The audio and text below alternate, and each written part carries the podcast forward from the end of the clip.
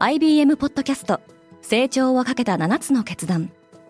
成長をかけた7つの決断とは今後3年間に世界を形作ると予想される7つのビジネストレンドについて IBM が何千ものクライアントとの対話に基づき提言をしたものです。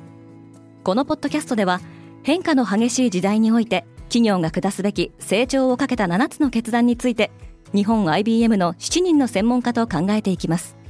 今お聞きのリスニングサービスにてぜひフォローボタンからフォローをお願いします。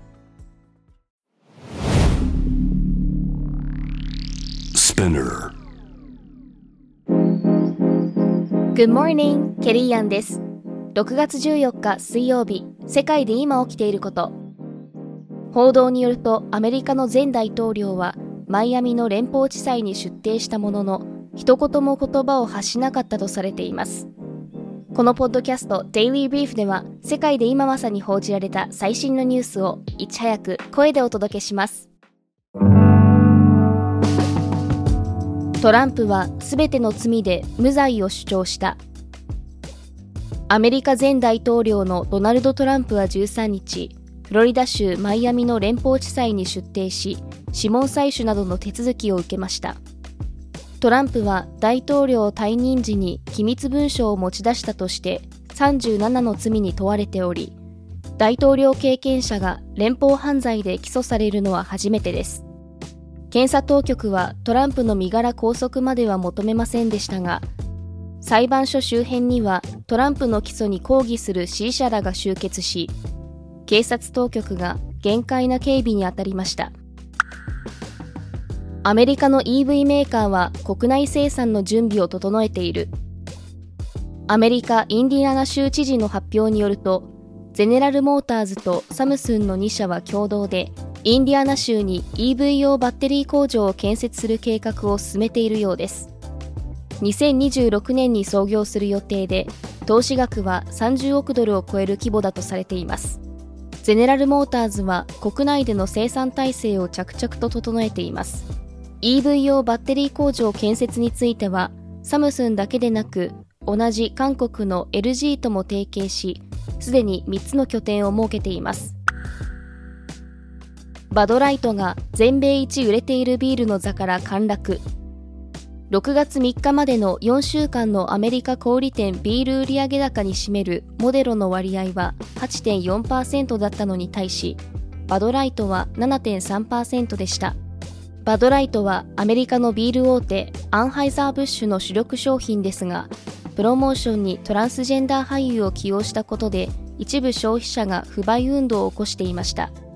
バドライトは2001年にバドワイザーを上回り国内で最も売れたビールとなっていましたが近年では低カロリーのモデロやミケロブウルトラが人気を集めバドライトの売上高は減少しつつありました。ディズニーはスケジュールを見直している。アメリカの娯楽メディア大手のウォルト・ディズニーはアバターやアベンジャーズ、スター・ウォーズなど大型シリーズの新作映画公開を軒並み後ろ倒しすると発表しました。アバターシリーズの第3作は当初2024年12月公開予定だったのが25年12月に延期され第4作第5作はそれぞれ3年延期となりました。ディズニーは延期の理由を明らかにしていませんがボブ・アイガー CEO がコスト削減を進めているほか全米脚本家組合のストライキが続いていることも影響しているようです。中国では結婚する人が減っている。中国の昨年の婚姻数は683万3000組と前年からおよそ80万組減って統計が始まった1986年以降で最低を記録しました。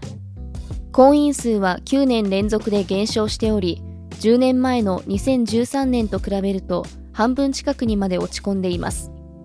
背景には長期化したゼロコロナ政策の影響に加え経済の悪化や雇用不安で結婚をためらう若者が増えていることがあるとみられています。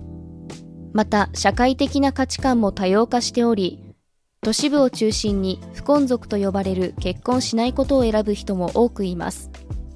中国では少子化が大きな問題となっており政府は結婚や出産を推奨する政策を進めていますが目覚ましい成果は出ていないようです。今、世界で起きているニュースをいち早く受け取りたい方は、Daily Brief をぜひ、Spotify、Apple Podcast、Amazon Music などでフォローしてくださいね。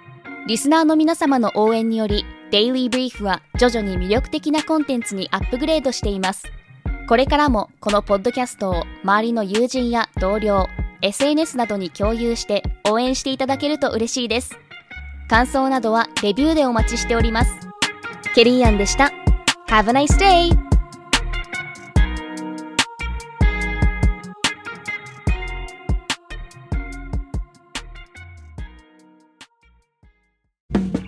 リスナーの皆様より多くのリクエストをいただいている話題のニュースを深掘りしたエピソードを週末の有料版で配信中です。